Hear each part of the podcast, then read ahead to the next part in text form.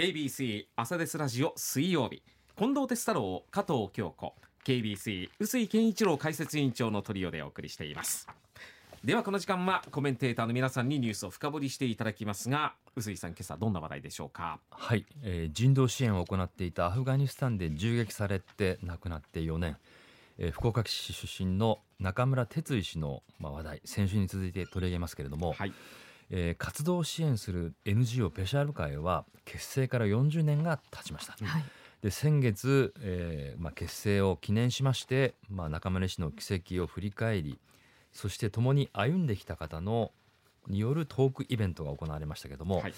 これあの先週もお伝えした通りこの中でえー1984年以来の事務局スタッフ澤田裕子さんのエピソードも披露されました。で今週もさ澤田さんのインタビュー聞いていただきますけれども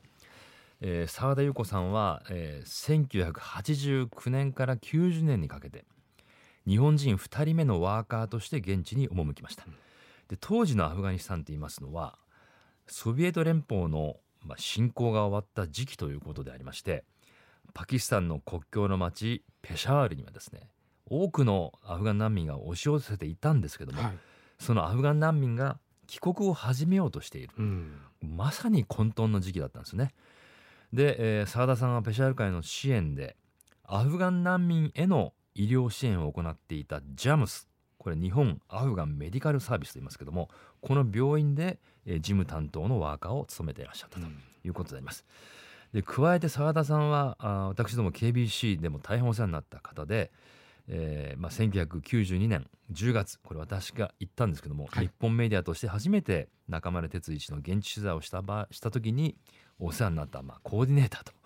いうことでありましてですね、はい。澤田さんと一緒にパキスタン国内ではですねまあ本当にあの山岳地帯から、うん。難民キャンプから、うん。そしてペシャワールの混沌とする街からうん。もう毎日走り回りました。あで山岳地帯ではですね夜になるとまあろうそくしかないような、ーうん。もう真っ黒になるんですけど村での取材などうん。大変印象に残った記憶があります。で、えーまあ、中村医師の偉業としてね今そのよく言われるのは65万人のアフガンの生活人々の生活を支える用水路建設。これは真っ先に取り上げられますけどもはい。澤田さんはそのそれに先立ってですね、38年前1986年に始めた活動これハンセン病患者への一つの取り組みなんですけども、うん。ここが起点であるというふうにおっしゃってます。私が行った頃はやっぱりあのサンダルワークショップっていうのをやっておられてあのそのハンセン病の患者さんたちがその痛覚を足とかあの神経が侵されるとなくしてしまうのでこう釘なんかはこうねあの踏んじゃうとそこから怪我をして可能しても気が付かないままその、えー感染が進行してしまうみたいな問題があったので質の良いと言いますかあのサンダルを自前で作って職人さんを雇って自前で作ってでハンセン病の患者さんたちでもあまり自由が利かないのでこうママジックテープでこう締めやすくして、まあ、サンダル工場もやったと。それと今の考え事業とこうつながる部分ってあるんですあると思うんですね。やっぱりその問題の革新などこから問題が出てきてるのかっていうのをちゃんと着眼してというか見てそしてそのそこからこう対策を練って計画してその一つの事業ですよねサンダルワークショップも、まあ、事業をして。そして本当に役に立つことをやっていく。水がない人たちがやっぱり感染症を起こしたり病気になったりしてもうこれではち医療では間に合わないからということで水の事業を始められましたよね。そういうこう視点とそういうこうこんものの原因をこうこう突き詰めてみら見る視点とそしてそれを行動に移す本当にもう事業にして実施していくっていうのはやっぱりその40年前のあのサンダルワークショップの時からある意味こう変わられてないというかすすごい実行力というかはい、あのそういうことなんですよねうん。であのハンセン病の症状を今おっしゃってましたけどもとにかく感覚がなくなるんですよ。うん。ですからあの例えば足の状況とかですね本当にこう指がなくなっていくとかいうことが起きるんですよ。うんそのためには手当も重要だけども、うん。その前段である足を守るっていうことをやろうじゃないかということで、あの職人さんを雇ってそしてまあ患者さん自身もやるというところであのサンダルを作ったんですよ。うん。履きやすくて傷傷がこう釘とか来ないあのうん。当たらないような、その状況を私現地でも取材しましてね、うん。あの病院の中に工場みたいなのがあるのはうん。非常に印象深かったんですけども、うん。その時はですね私の感覚としてはまあそりゃそうだよなぐらいな感じでうん。さだ、さんがおっしゃるこのことの本質を見極めた中村哲さんの判断というところまでこう、うん。全て見通してなか見そう見通してはなかったなっていう感じはするんですけども、ん。まあそういうことなんだというのをさださんが指摘なさってるんですよね。まあ、そう本質もそうなんですけどあの考え事業もそうなんですけど結局その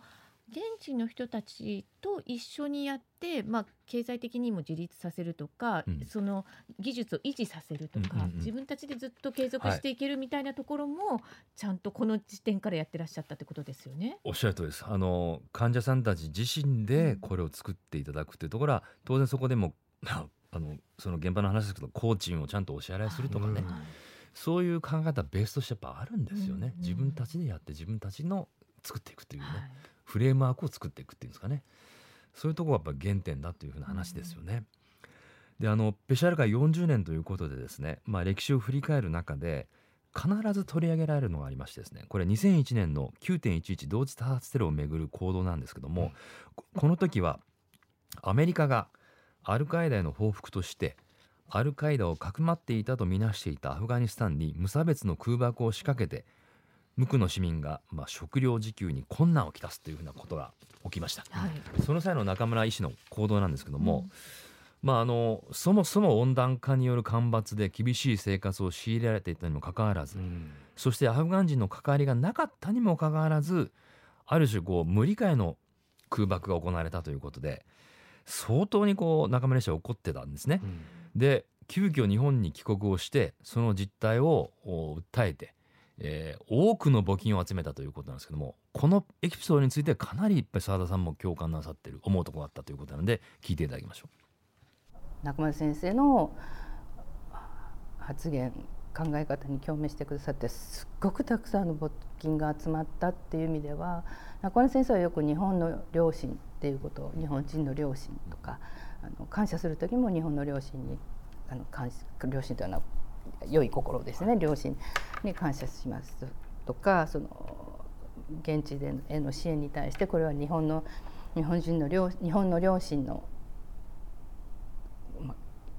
結集というか日本の両親に感謝しますというようなことをよしくおっしゃってましたけどやっぱりその911のあの空